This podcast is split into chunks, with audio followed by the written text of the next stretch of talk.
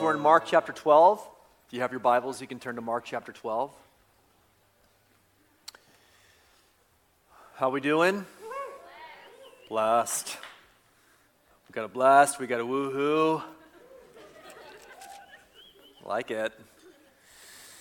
All right, we're in Mark chapter 12 tonight. Like I said, good to be with you. Open up your Bibles. Verse 28 is where we're going to start. Tonight, we actually are going to go through the end of the chapter, and then we're also going to do all of chapter 13. Yeah, I know. Say wow. wow. Say miracle, miracle, because it's going to take a miracle. You guys know how it goes with me, but we can do it. We can do it. I know Tristan prayed over us, but uh, just going to pray again. Father, we pray that you would bless and uh, fulfill the promise of the anointing of this time together as we have in our hands the holy word of God. We pray it would fly like an arrow to our hearts and bring that transformation and change we desperately need, God, that our lights would burn brightly in the midst of great darkness so that people would be drawn to Jesus. In Jesus' name we pray. Amen. The, the word for us tonight is, is real. The word is real. And what we're going to see tonight is Jesus is finishing his teaching on the Temple Mount, is that he really does. Uh, and I know sometimes it's easy for us as we read these different stories, we kind of compartmentalize them as stories, and rightfully so because there's just so much that's contained in each one of these stories. But um, as we've been seeing in the study of these chapters as a whole, there is a, there is a, a theme uh, that threads its way through each of the chapters, like an, an overall arching, an overarching theme that ties all of the stories together. Uh, and remember, we, we've been with him the last time that we were together. We were with Jesus on the Temple Mount, and he was instructing and teaching. This was, you remember, the Tuesday of the Passion Week. And um, as I had mentioned to you, symbolically, emblematically, there was this whole picture that was divinely being worked out uh, during the Passion Week through the life of Christ. If you were a Jew, of course, you were celebrating the Feast of Passover, and there, there were all of these um, rituals instituted by God that you would have been going through, and they were fundamentally fulfilled in the person of Christ. And everything that he did on these particular days was, it was, it was emblematically tied to and prophetically tied to that initial Passover celebration that the Jews instituted under the guidance of God, uh, recorded in Exodus chapter 12. And so, as he's on the Temple Mount, remember, um, he was, in a way, being, as the Lamb of God, slain for the sin of the world, he was being inspected, he was being tested, he was being tried uh, to see if there was some fault within him. Um, and throughout this week, it was, it was proven, it was, it was shown, whether it was through the Herodians and the Pharisees and the Sadducees trying to undermine him and trip him up, or whether it was through um, being, as we'll see later, before the high priest and the Sanhedrin and being accused and mocked and spit upon and tried in a religious sense. And, and because they couldn't find anything against him, they had to get people to give false testimony. Or whether it was standing before Pilate himself, who had tried many criminals, and he himself said, I find no fault in this man. Um, this is really where we're at on this Tuesday that, that this is the Lamb of God, that, that perfect, spotless Lamb without blemish. Uh, and we're right in the middle of this um, scene on the Temple Mount, like I said, where he's being tested and, and he's being tried.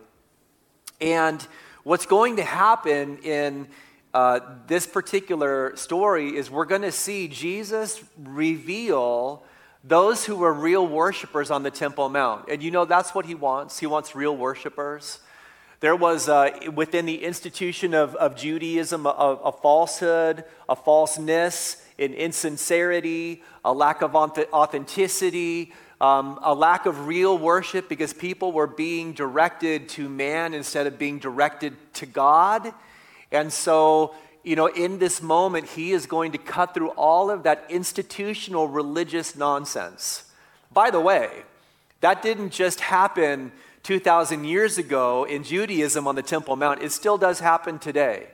That there can be, I'm not saying that organized or um, institutional Christianity is, is, is wrong because there is order. There, God is a God of order. When you look at Paul and the institution of um, the local church, there was order in the local church. But, but when that order becomes idolatry, that's really what the issue is. When the order becomes idolatry, when man is worshiped instead of God being worshiped, then you have a problem. The institution has gone sideways. Uh, and it's in those moments that, that God will pull his people, he'll pull his remnant back to real worship. Uh, and, and that's what we're going to see tonight. I know I'm going to get there in just a second, but this is the setup for you. We're going to see tonight that uh, we're talking about real love. We're going to see tonight that we're going to be talking about uh, real worship. We're going to be talking about real authenticity. And then in chapter 13, we're going to talk about reality, or we're going to be talking about real future. So, so check this out, verse 28. And one of the scribes came up and heard them disputing with one another, and seeing that he answered them well, asked him which commandment is the most important of all. So, scribes, by the way, were doctors of the law. Um, they weren't just professionals at taking a scroll and then transferring, you know, what was written on one scroll to another scroll. These were the learned men of Judaism. These were the doctors of the law. They knew the law, the Old Testament, backwards and forwards. And so there, one of the scribes is, is listening and he sees that Jesus answered well.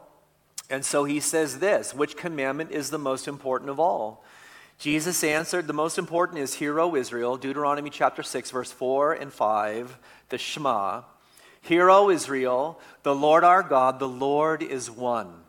And you shall love the Lord your God with all your heart, and with all your soul, and with all your mind, and with all your strength. The second is this you shall love your neighbor as yourself. This, excuse me, there is no other commandment greater than these. Of course, you know, as far as commandments go, when we're talking about the Ten Commandments, the Ten Commandments, the Decalogue is broken into two sections. The first section dealing with humanity's relationship with God, the second section dealing with humanity's relationship with one another, and he consolidates that into two commandments. The first one is love God with everything that you have, your whole being right? You're not, you've, not compartmentalized your, you've not compartmentalized your worship of God or your love of God. He doesn't just get a part or a portion. It's not like you love all these different things and God happens to be one of the many things that you love. No, there is a supremacy of love that you have for God. And it's all encompassing, right? This is, this is really what he means when he says, all of your heart, all of your soul, all of your mind, all of your strength, every facet of your being. Your body, your soul, your emotions, your spirit, they are all centered around the adoration and the reverence, the exaltation of God. That is first and foremost. And let me tell you something tonight. Maybe there's some confusion in your life. Maybe there's some struggle in your life. Maybe you're battling sin. You say, Give me a silver bullet, Pastor. Like, what's the answer? That's the answer right there. That's the answer right there. Because you know what? If you love God like that, it'll handle every issue in your life. You know, you got problems at home. Yeah, that's right. You can, you can affirm that. Even on a Thursday night. Let's hear it. Yeah. You know, like Tristan was praying, he is the healer. And, and, you know, God obviously touched her heart to be praying for families and for loneliness. And, and tonight, what is the silver bullet? Well, well, put him at the center and pour your whole heart into him, and you, you'll discover that every issue in life is solved by that. And then, you know, the second is like it love your neighbor as yourself. How much do you love yourself? well, I mean, well, because because you know you feed yourself and you clothe yourself and most of you clean yourself and and you you know you you, you, you, you think of yourself typically before you think of other people, right? I mean, it's, it's kind of like you, you're, we are good at taking care of ourselves. And, and he says, just as you do that, you should give that same love and affection and care for others too. In fact, Paul says, let this mind be in you, which was also in Christ Jesus. And he says that based off of calling Christians to esteem others better than themselves, right? Calling Christ, Christians to esteem others better than themselves. The truth is, we get ourselves in a lot of trouble when we put ourselves first and everybody else next. And the example of Christ is we live sacrificially, self sacrificially for the sake of others. Verse 32 And the scribe said to him, You're right, teacher. Oh, hey, I like this guy. You're right, teacher. You've truly said that He is one, we're talking about God. He is one, and there is no other besides Him. And to love Him with all the heart, and with all the understanding, and with all the strength, and to love one's neighbor as oneself is much more than all whole burnt offerings and sacrifices. Man, listen, there's a spiritual epiphany that's happening in this guy's life that is so relevant for us today before I mention what that is. Notice how he responds. And when Jesus saw that he answered wisely, he said to him, You are not far from the kingdom of God. And after that, no one dared to ask him any more questions. So, so the guy answers, and like he's getting it, right? The light is starting to go on. By the way, sometimes the spiritual light going on for us is progressive. Sometimes it happens over the course of time. It, it's not, it, you know, our journey with God isn't always like, you know, we were living in darkness and then boom, all of a sudden we, we were walking in light. You know, typically what happens is over the course of time, God is, God is ministering to our souls. God is drawing us to, him, to Himself. God is convicting us of our sins. God is giving us revelation progressively. Sometimes the progressive aspect isn't in what he gives, it's in how we receive. I'm saying all of that to you to remind you that the people that you're ministering to, be patient with them. Be patient with them. Because, you know, probably you had, just like, just like I did, you, you had people ministering to you over the course of time.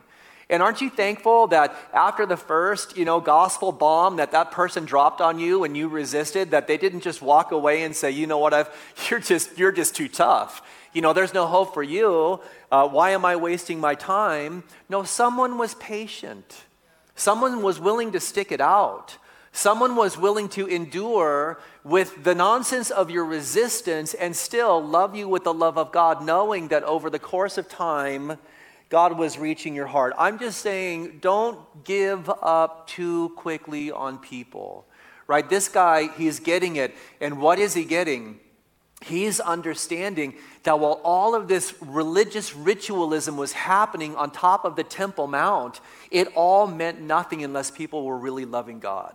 That's, that's what's going on here. He's like, wait a minute, wait a minute. It's not about how many offerings I can bring or how often I can get on top of the Temple Mount. It's not about how many mikvah washings I can go through to cleanse myself ritually. It is about loving God because the truth is this I could offer a thousand lambs, but if, my, if, my, if love is, for God is not in my heart, it means nothing. So, I mean, let's just like put that in, in modern terms. I could go to church a thousand times. I could sing a million worship songs. I could give all of my money to the poor, but if I have not love, it, what did Paul say? It profits me nothing. The, the ritualisms in, in Christianity are meaningful if they're founded in love within our hearts for God. And without that, obviously, they don't mean anything. So, number one tonight, he's just cutting through all of the institutional religious nonsense. Number one is real love. Verse 35. And as Jesus taught in the temple, he said, How can the scribe say that the Christ is the son of David? David himself and the Holy Spirit declared, declared this The Lord, that is Yahweh, said to my Lord, my Adonai, Sit at my right hand until I put your enemies under your feet. So, David prophetically is speaking of Messiah. Remember, we talked last week about how Messiah was the son of David. He was going to sit on an eternal throne, Messiah would, that God would give to him, but he would be of the lineage. He would be the son of David, even though generations removed. And yet, Yahweh says here, speaking to Christ, he calls him Adonai. And, and remember, from the Jewish perspective, the Father is always greater than the Son. And yet, prophetically, David is calling his future son Adonai, which is simply to say that God was saying that Messiah would be even greater than David. And he says, Well, how does that work? David himself, verse 37 in this psalm, David himself calls him Lord. So, how is he his son? And the great throng heard him gladly. This piece here is just reminding us that real worship is focused and centered on Jesus Christ. Real worship is focused and centered on Jesus Christ. David's son, the Messiah, was not just going to be one within the lineage of David, he was going to be greater. He was going to be the only begotten, and he was the only begotten Son of God, the King of Kings, and the Lord of Lords, the one who would sit on an eternal throne and reign forever. Real worship means worshiping the Son. Verse 38 And in his teaching, he said, Beware of the scribes who like to walk around in long robes and like greetings in the marketplaces and have the best seats in the synagogue and the places of honor at feasts. So they, they love it. They love the attention. They love, they, you know, if these guys had social media, they would have been on their social media all the time and they would have been posting about themselves. Hey, check this out. I had this pita and this hummus for lunch today. you know, little selfie. How cool am I? You know, you wish you were like me. That's kind of how it rolled for the Pharisees. But they loved it. They loved to be well respected. They loved to, to be honored. They loved to be the ones who were looked up to. Um, they loved the idea that there was this chasm between themselves and the ordinary person, and that the ordinary person looked at them and thought, man, I could never be like that. I could never be like that. I could never be that righteous. I could never be that holy. There's no way. And you know, where if, if I, as I say that, you are thinking, man, that's, that's a, that would be a, a horrible thing to think that, you know, you've created this situation where you've presented yourself as so superior, no one no one could ever get to your level, you would never want that because you're humble and you've been touched by the grace of God. And, and you know, if God can work in your life, He can work in anybody's life. You know that the ground at the foot of the cross is level, and, and there is no distinction between us. Hey, we may have different skin color, and we may have different genders, and we may have different socioeconomic backgrounds, and we may have different experiences in life, but the fact is this we're all sinners in need of salvation, and there's only one way to be saved, and we all come to God through the same means and that's through trust and faith in Jesus Christ. Yeah.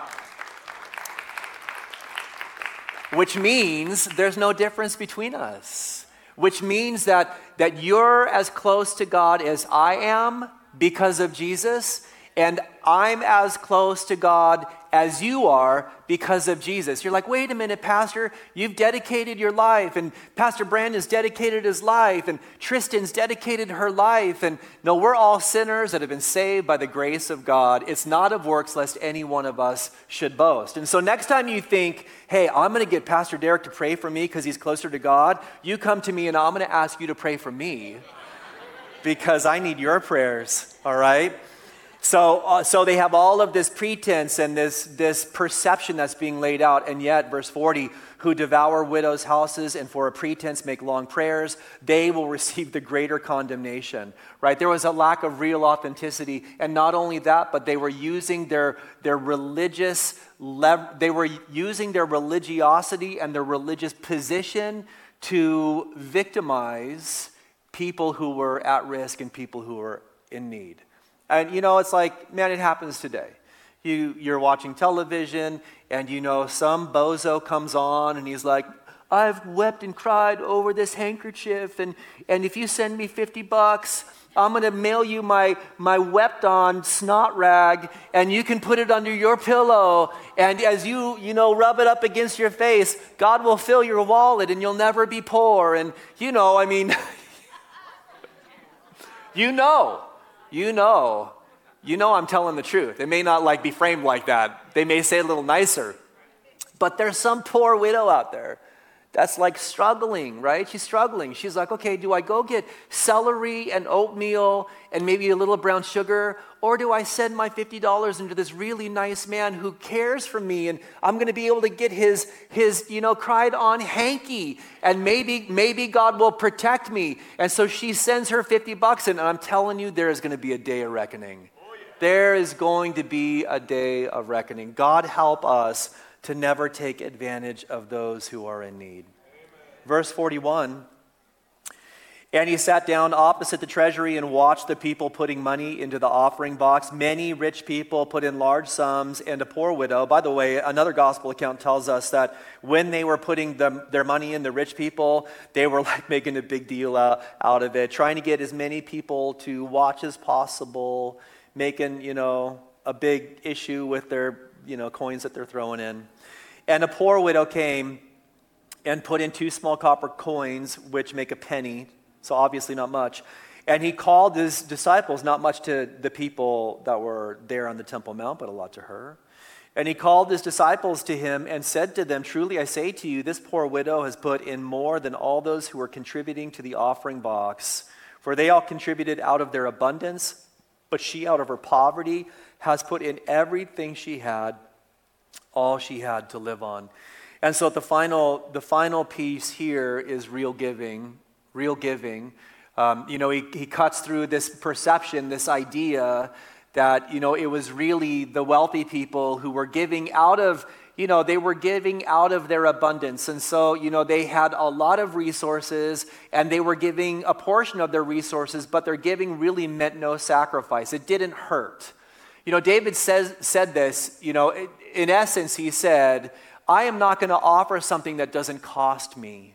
I'm not going to offer something that doesn't cost me. It's easy when the abundance comes in to give to God off of the top in a way where we're insulated from any pain. It's much more difficult when times are tough and the Spirit of God is touching our hearts to take a step of faith and trust Him in our giving.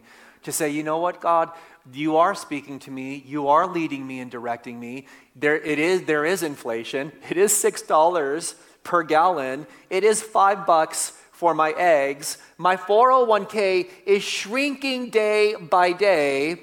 Mortgage rates are going up. Like the list is long. I just stressed some of you out big time. Big time. But then the Spirit of God comes along, right? The Spirit of God comes along and, and He's like, take this step of faith. Take this step of faith. And you're like, and maybe it's something, maybe it's something simple, you know, like, hey, this, this person on this street corner, $10, give him $10. And you think, well, what's $10?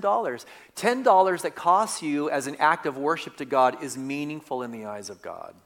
It matters to God. And by the way, that's all that matters.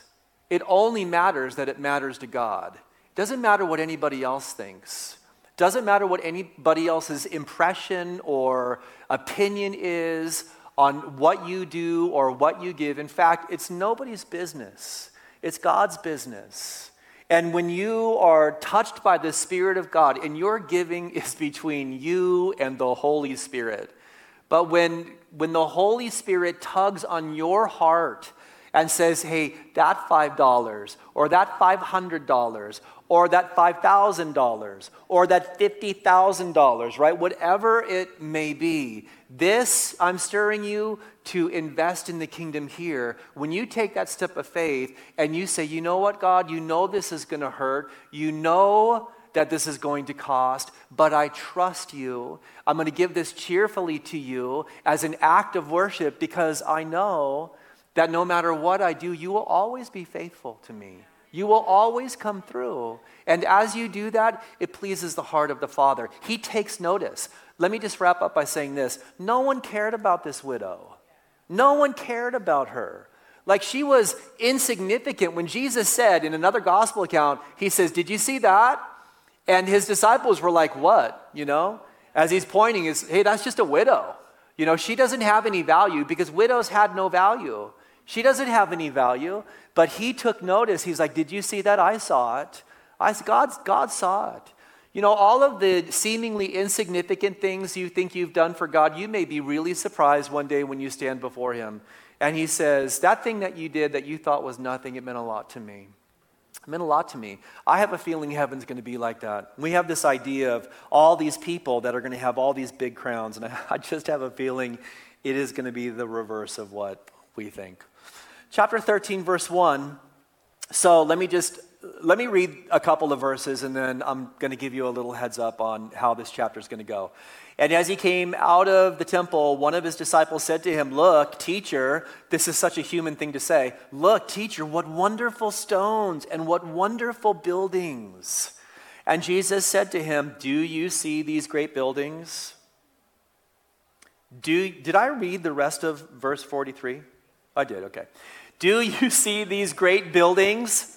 There will not be left here one stone upon another that will not be thrown down. One more verse.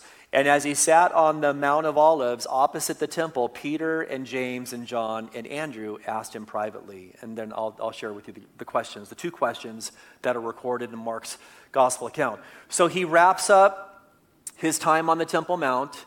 Um, by the way, this, the, these are the final words this is the last time that he would be on the Temple Mount until his second coming. So, I mean, this is really significant.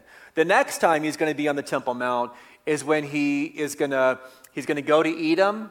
He's going to rescue the Jews that have been there for three and a half years. He's going to go to the valley of Jezreel, where all the armies of the world are gathered together. He's going to vanquish them with a sword that comes out of his mouth. That is his word, a simple word. He's going to go to the top of the Mount of Olives and he's going to do triumphal entry 2.0, you know, in, in not, not, not in humility, but in power and glory. Mount of Olives is going to split in two. There's going to be a mass of water that pours forth, one going west towards the Mediterranean, the other going east down into the Dead Sea. The Dead Sea will not be the Dead Sea anymore, it will be teeming with life. He is going to descend the Mount of Olives. He's going to go through the eastern gate, even though the Muslims have built a cemetery in front of the eastern gate intentionally to keep the Messiah from going through the eastern gate. They thought, hey, we got an idea. We know what the prophecy says. How about we put a cemetery in front of the eastern gate so that Messiah can't defile himself by walking through the cemetery to go through the eastern gate. But the thing is this there's going to be a resurrection. And so he'll raise the bodies, he'll walk through the gate, and then he'll go on top of the Temple Mount. He'll go on top of the Temple Mount, and then there will be the judgment of nations.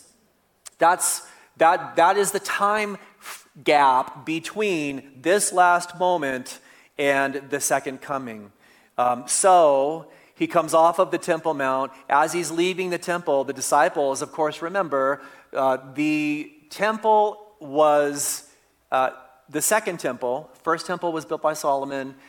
Second temple was built by Zerubbabel, but it was modified by Herod. Herod spent 42 years modifying the temple that was standing during the days of Jesus Christ. And let me tell you, it was something to behold. 42 year project. The temple walls um, that held up the ground so that there was a temple mount were some, some of them were 46 feet long, 10 feet wide, and 10 feet high. Some of them weighing 700 tons apiece. And they were cut so perfectly that they did not need mortar to set them into place. In fact, if you go with me in March to Israel, we will stand at the Temple Mount, we'll stand at the Western Wall, and Davidson Center. We will see some of these stones that are hundreds, uh, that, that they weigh hundreds of tons. And you can't even take a knife and put them between the two jo- joints of the stones. They're so perfectly quarried. Well, that's just the Temple Mount. The temple itself was handcrafted, it was all marble, uh, it was covered in gold. They said that when the sun was rising, the shine off of the temple caused the temple to gleam for hundreds of miles. I mean, it was an extraordinary thing to behold. And as they're walking out, the, the disciples, I mean, it's such a human thing to say, right? Oh, look at these, look at, look at these buildings. Look how beautiful they are. Look at how permanent the system of Judaism is. We have a tendency oftentimes to look at the human things that man has made and focus on them instead of the glorious living things that God has made. We find ourselves sometimes putting our trust and faith in the wrong thing. And as they're making this declaration and statement, Jesus totally blows their mind and he says, Hey, you see these great buildings, everything sitting here on the Temple Mount? There's not going to be one stone left upon another. It's going to be laid desolate. Everything that you, in that statement, are putting your hope and trust and faith in, right? Every false thing that you are banking on to kind of preserve this old system that's been established, it is all going to be wiped out. It is all temporary. And it was 37 years later that Titus came through northern Israel because there was a rebellion that was happening in, in Judah, in Judea. And so Titus came through, the Roman general, with three legions of soldiers, and they laid siege to the city of Jerusalem. And, you know, Titus himself said, Listen, you guys need to give up because if you don't give up, we're wiping everything out, including your, your temple. And the Jewish people were resistant to it. There were 1.1 million people living in Jerusalem at the time. And so he laid siege. He cut down all of the trees from the Mount of Olives. It's called the Mount of Olives because it was covered with olive trees. He cuts them all down to use as part of the siege of the city. And as the soldiers ultimately get into the city, uh, the, they're on top of the Temple Mount. Torches uh, are putting things on fire. There's an errant arrow that is dipped in pitch, lit on fire, that goes into the temple. Remember, the temple walls are covered with gold. The temple catches on fire, the gold melts, it goes in between the joints of the stones that it was made of. And as the city was laid waste, the soldiers, wanting to get to the gold, tore the stones of the temple down so they could scrape the melted gold off of the stones. And they literally, this is a fulfillment to the detail of what Jesus said. They literally took the stones and of the temple and they pushed them off the Temple Mount. If you go with me to Israel in March, right there on the southern wall, the southwestern corner of the Temple Mount, we will stand next to stones that were pushed off of the Temple Mount, that were part of the temple edifice uh, some 2,000 years ago. So every single word that Jesus said was fulfilled in 70 AD. Now, this was mind blowing for these Jews, these Jewish men, because they thought that the temple would be, uh, you know, a structure that would last forever. And so they have all of these thoughts in their mind. And you know what? They're probably still plagued by the words that Jesus said when he was coming down the Mount of Olives at the triumphal entry. Remember, he said to Jerusalem, Man, how often I wanted to gather you to myself as a hen gathers her, her chicks, but you would not. And so he said on that Sunday, on the way down, Your house is left to you desolate, for I say to you, You shall see me no more till you say, Blessed is he who comes in the name of the Lord. And so there was this statement that he had made that their house would be left desolate, and it had been ringing in their ears, no doubt. They didn't understand what it meant until Two days later, he says, You see all these great buildings, not one stone on top of another. And so, as they go up to the Mount of Olives, he sits down. Peter, James, John, and Andrew come privately, and they're like, Listen, we need you to explain this to us. Tell us, verse 4, tell us when will these things be, and what will be the sign when all these things are about to be accomplished. So, they've got two questions. Number one is, when is this going to take place? When is the temple going to be destroyed?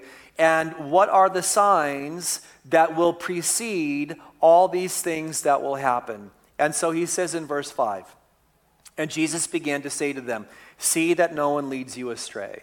Now, let me, let me just say everything, and I'm, I'm going to tell you right now, I don't have time tonight to give you the various views of how these words can be interpreted, you know, uh, because there are people who have different views on this. But I'm going to share with you what my view is. If you have questions, you can talk to me after the service. Everything he says in chapter 13 deals with the tribulation period. So we're talking about a seven year period of time that, from my point of view, begins with the rapture of the church, um, a period of time that has very particular signs that will precede it. It's not going to be, it's not just going to uh, all of a sudden happen without a, a, series of events, you know, that will be fulfilled, that Jesus laid out very clearly. Um, as we see in this chapter, Three and a half years into it, there's an event that's going to happen that the Antichrist will commit that's going to cause many people in Jerusalem to flee. It will all end in the second coming of Christ, verse 24 of chapter 13. And then at the end, you have two, you have one parable uh, that really lays out the heart uh, of the person who's living during this time. These words oftentimes are just taken as blanket statements to Christians living at um, all periods of time historically. Uh, but I'm not saying that it doesn't apply to us. But remember, from my point of view, we're dealing with, when he talks about disciples during this time, we're talking about Jewish people who've put their trust and faith in Jesus Christ. You could, you could call them Messianic Jews, although there's, you know, that phrase is, is fraught with some issues that we need to kind of sort out. But we're talking about Messianic Jews during the tribulation period. Um, this section of Scripture is not about the rapture, verse 24 to 27. It's about the second coming of Jesus Christ. So let me just, I'm just giving you kind of a heads up. What are the signs that will precede all these things? Well, he says in verse 5. Jesus began to say to them, number one, see that no one leads you astray. So it starts with um, in application. Man, you need to be on your toes spiritually. Many will come in my name saying, I am He, and they will lead many astray. And when you hear of wars and rumors of wars, do not be alarmed. This must take place, but the end is not yet. For nation will rise against nation, and kingdom against kingdom. There will be earthquakes in various places, there will be famines. These are but the beginning of birth pangs. So, number one, he says there's going to be deception that comes from the outside. There are going to be people who are false messiahs or false prophets. Planeo is the word for deception, it means to lead astray. There's going to be not only an attack on the truth, but there are going to be people that proclaim themselves to be the way of God, and the, the way to God, excuse me. In fact, they're going to say that they're coming in his name. Now, that may mean that they're saying that they, in fact, are the Christ or that they are sent by Christ. And the reality is, they will also, and we know this is true of the false prophet and the Antichrist, they will also be given the authority to perform signs and wonders. Matthew 7:21 says this, not everyone who says to me, Lord, Lord, shall enter the kingdom of heaven, but he who does the will of my Father in heaven. Many will say to me in that day, Lord, Lord, have we not prophesied in your name? And so they've leveraged the name of Jesus. Haven't we cast out demons in your name? They seemingly have exercised authority over spiritual darkness and done many wonders in your name, it would seem to be that there was authority even for these people to do miraculous signs. And the Bible says that Jesus will say to them, I will, ne- I, I, excuse me, I will declare, I never knew you. I will declare, I never knew you. Listen, now is a time for us to be Bereans in our faith. Now is a time for us to be, to be watchmen and watch, watch women who know the Word of God and are able to point out those who are false prophets. You say, well, how can you tell a, a false prophet? How can you tell someone who is really a wolf in sheep's clothing? And the answer is watch what they eat. Watch what they eat. Because if they're devouring Christians, right, this is, this is what a wolf in sheep's clothing will do. If they're devouring Christians, if they're on the prowl, seeking to divide or destroy or to corrupt the church of God, then you know that you have a false prophet. 1 Timothy 4 1 says this Now the Spirit expressly says that in latter times some will depart from the faith, giving heed to deceiving spirits and doctrines of demons, speaking lies and hypocrisy, having their own conscience seared with a hot iron. Um, we know, we see the legalization of lawlessness all around us today. Whether we're talking about the legalization of drugs or of same sex marriage or sexual perversity or violence and racism, we see humans playing God. I was just reading the other day that scientists have created mice just from combining stem cells. And there are all of these ethical boundaries that are being crossed in the name of science, you know, or in the name of freedom, or in the name of us having a right to do something. And you know, where at one time that might have been out there, all of what's happening out there is starting to creep in here. There was a study recently done, uh, and it was shocking one of the things it said was this 39% of evangelical pastors say there is no absolute moral truth and that each individual must determine their own truth. So, like, it's one thing for us, and we, we can, I'll tell you, we're living in the days of Noah. We are living in the days of Noah. All the signs of the times are all around us, but there is also a corrupt, corruptness that's happening on the inside, too, when you have a thousand pastors that are being, you know, questioned. And one of the questions is, well, what's your position on absolute moral truth? And they say, well, you know what? Uh, really, you can make it up based on what you desire. You know, whatever feels good for you. There's really no such thing as absolute moral truth. You can see that that deception is beginning to enter into the church. He talks about wars among nations, wars and rumors of wars. You guys, I'm sure, know that the 20th century was the bloodiest century in human history. There were 160 million people that were killed in wars. Nations will rise against nations. That whole concept was something really that was known in some sense historically, but nothing like what we saw in the 20th century. And it's not as if wars ended in the 20th century, even today we are dealing with wars and rumors of wars and the threat of nuclear warfare. You know, where at one time it may have seemed that with the end of the Cold War, the nuclear threat was over, maybe more than ever we see that the world is at risk of going to nuclear war. And it's not just that. He talks about earthquakes and famines and troubles. Um, of course, you know, I could give you all of the, the data. There was this uh, Associated Press article that was released in December of uh, 2010, and it said this it was called Worlds Gone Wild.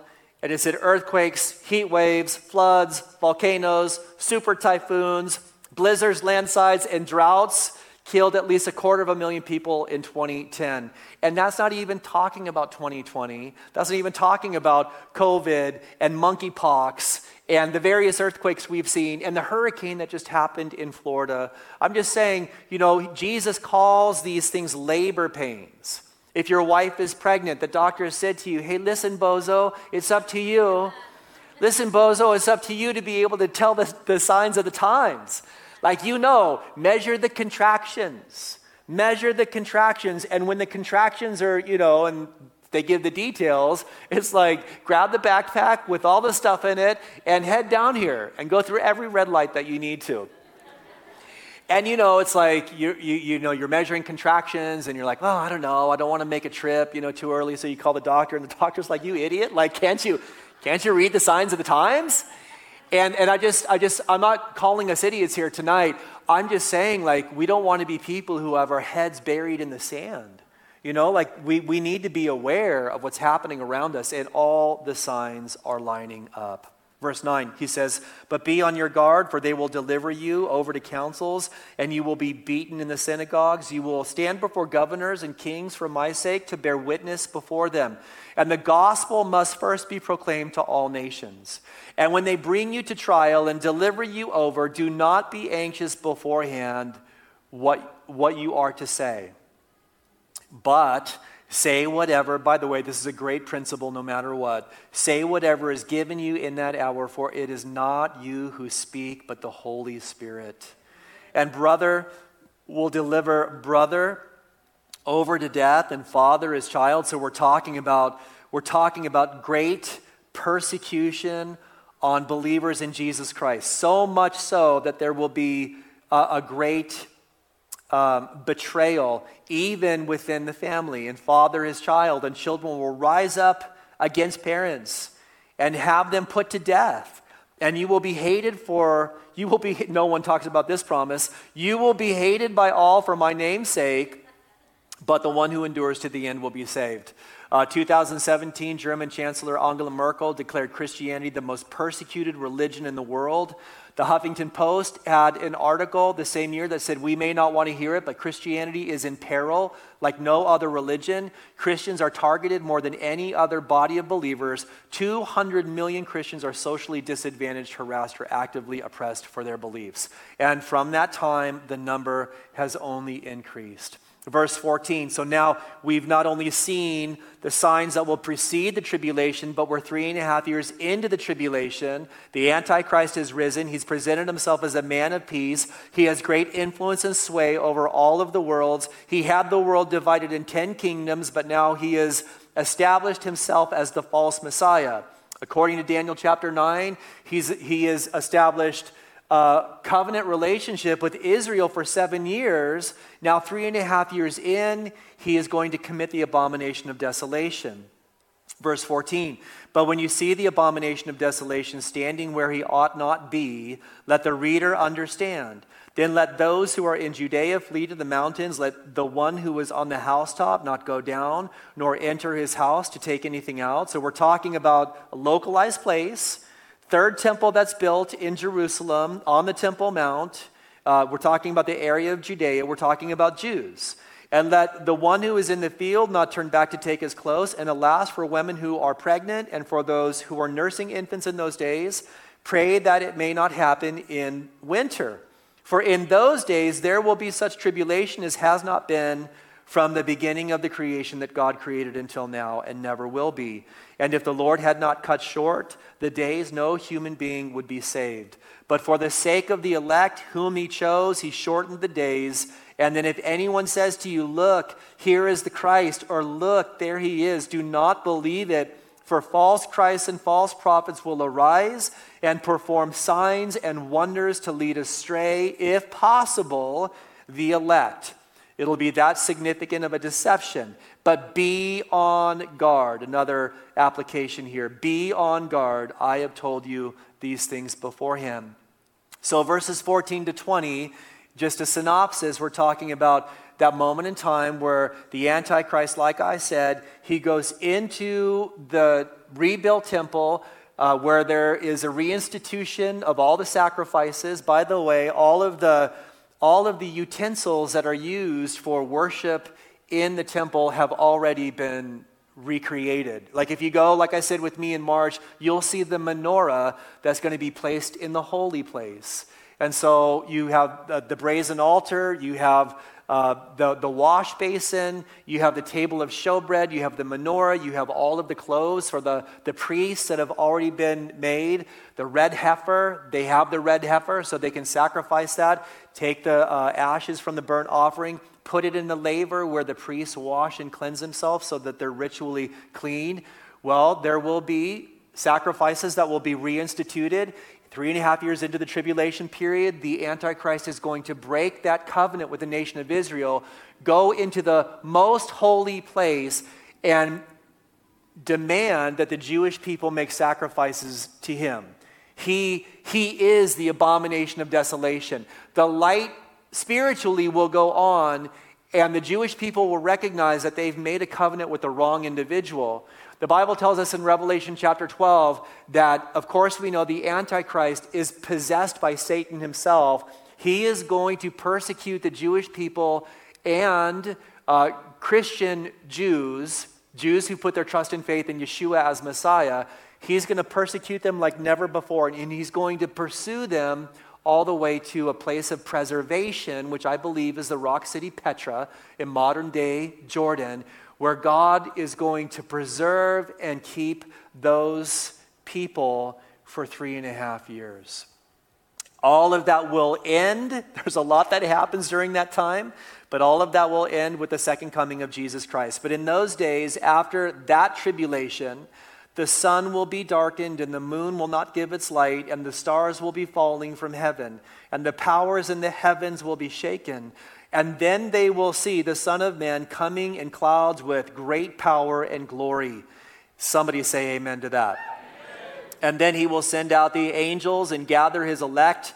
This is uh, gathering the people of God. Then he will send out his angels and gather his elect from the four winds, from the ends of the earth to the ends of heaven. So, this, like, I'm tying this back to what I said in the, be- in the beginning Jacob's trouble, time of Jacob's trouble, uh, the, the great day of God's wrath, those final three and a half years, tribulation has been like reaching a climax. It's been a crescendo as far as the wrath of God falling on humanity.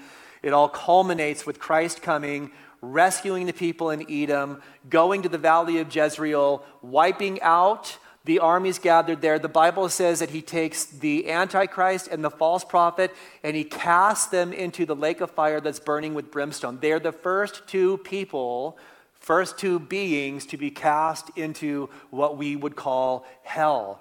And then he, like I said, goes to the top of the Mount of Olives, triumphal entry 2.0, comes to the top of the Temple Mount, and he judges the nations. This is prophetically an exhortation to those who will be living during that time, but also an exhortation to us, verse 28. From the fig tree, learn its lesson. As soon as this branch becomes tender and puts out its leaves, you know that summer is near. So there are certain things that happen with the fig tree that indicate the changing of seasons. Summer's, summer's present. So also, when you see these things taking place, you know that he is near at the very gates. Truly I say to you, this generation will not pass away until all these things take place. Heaven and earth will pass away, but, say it with me, okay? But my words will not pass away. Jesus is simply saying this once these events start to happen, there's no stopping them. There's no stopping them. They're like dominoes that fall. You hit the first one, and everything, you know, subsequently falls into place. He says the generation, this generation, this uh, Genea, the people living during a particular time, will not pass away until all these things have taken place. Now, the question is what generation are we talking about? Um, are we talking about the existing generation that was during Jesus' time? Well, that certainly can't be the case because the abomination of desolation never happened. And there are all of these events that did not happen even at 70 AD. So even though the preterist would say that all of this is historical and connected to 70 AD, we know that that simply cannot be the case. That's not the generation. Is it the nation of Israel? Because we talked about how the nation of Israel is likened to an olive tree, a vineyard, and a fig tree. And so maybe we're just talking about the nation of, of Israel not passing away. And then on the other hand, some would say, well, no, we're talking about the generation that's present that is seeing all these things come to pass. That particular generation, as these dominoes are falling in place, that generation will not pass away until all of that has collectively taken place. And I think my, my view is that's the generation that we're talking about. The generation that sees all of these birth pains, labor pains begin to happen, that period of time that, you know, is called the generation, all of these things that he's talked about are going to happen before that generation passes. And my personal opinion is we are that generation. Um, if you want something to hang your hat on and trust in, let me just say it based on verse 31, it's his word. Verse 32, we'll wrap this up. But concerning that day or that hour, no one knows, not even the angels in heaven, nor the Son, but only the Father. Be on guard. Man, this is such good counsel. Be on guard. Keep awake, for you do not know when the time will come. It is like a man going on a journey when he leaves home and puts his servants in charge, each with his work, and commands the doorkeeper to stay awake. Therefore, he's saying spiritually, stay awake. For you do not know when the master of the house will come in the evening or at midnight or when the rooster crows or in the morning, lest he come suddenly and find you asleep.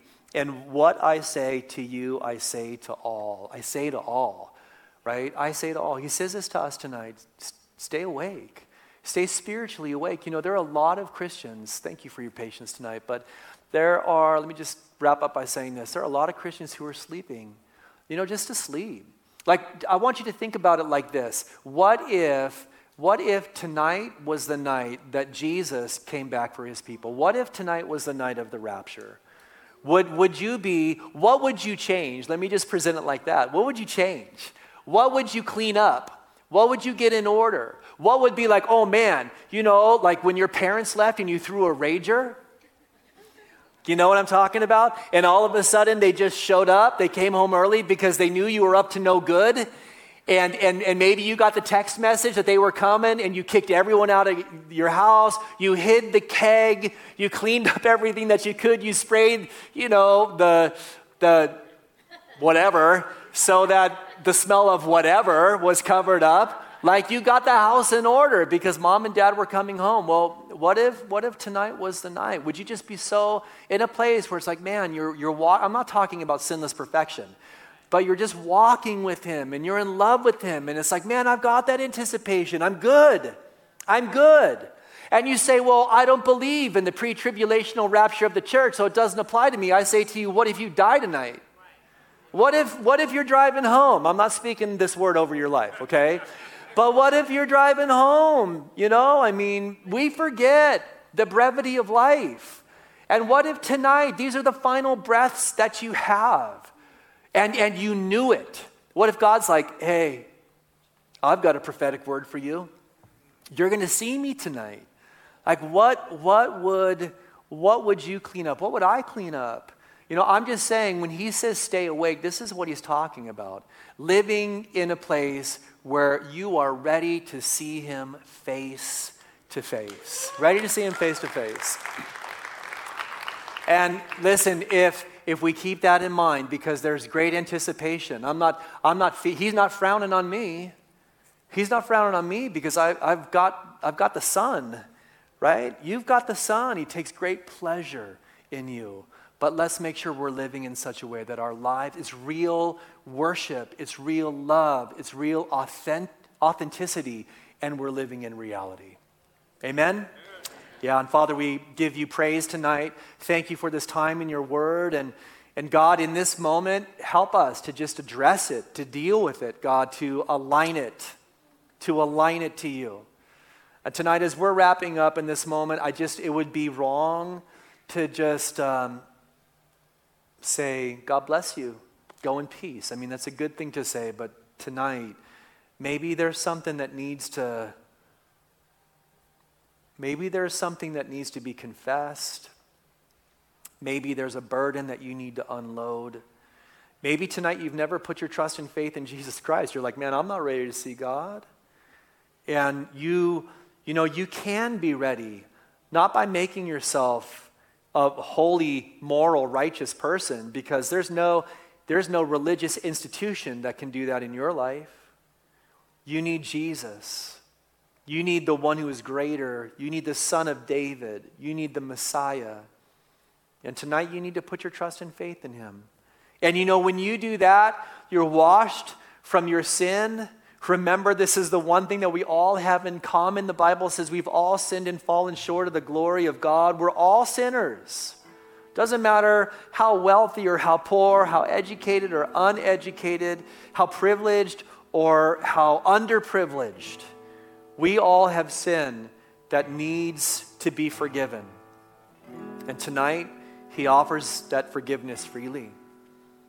And so this evening, maybe this is you. Tonight, if you need to put your trust and faith in Jesus Christ, I want to pray for you tonight. Would you raise your hand? Just stretch your hand up high. Let me see who you are. Awesome. Thank you. Thank you so much. I see your hand, and I see your hand right here in the center. Tonight, maybe You know, even as a Christian, there's some unloading, some unburdening, that there's some aligning tonight, something that's off that needs to, that just needs to be addressed. And tonight you want to give that to God. Would you raise your hand? Thank you. Thank you. Thank you. Thank you. Thank you for your honesty. Thank you for how real you're willing to be. God always honors that. He always honors it. Thank you. Father, thank you so much, God, for these tonight whose hearts are leaning into you and and Father, we pray that you'd bless them. We pray you'd speak to them. We pray that you would relieve them from that burden. Tonight, I want to lead you guys in prayer right where you're sitting and just a very simple prayer of confession and repentance, a prayer of faith in Jesus and receiving what God has for you through him. So, right where you're sitting, I want you to follow me in this prayer. God, thank you that you have spoken to me. Thank you that you love me. Thank you for your son. And tonight I bring to you my sin. And I pray that through Jesus you would forgive me and cleanse me. That you would fill me with your spirit. That you would be the only one that I worship with all of my heart, with all of my soul, with all of my mind, and with all of my strength. In Jesus' name, amen. Amen.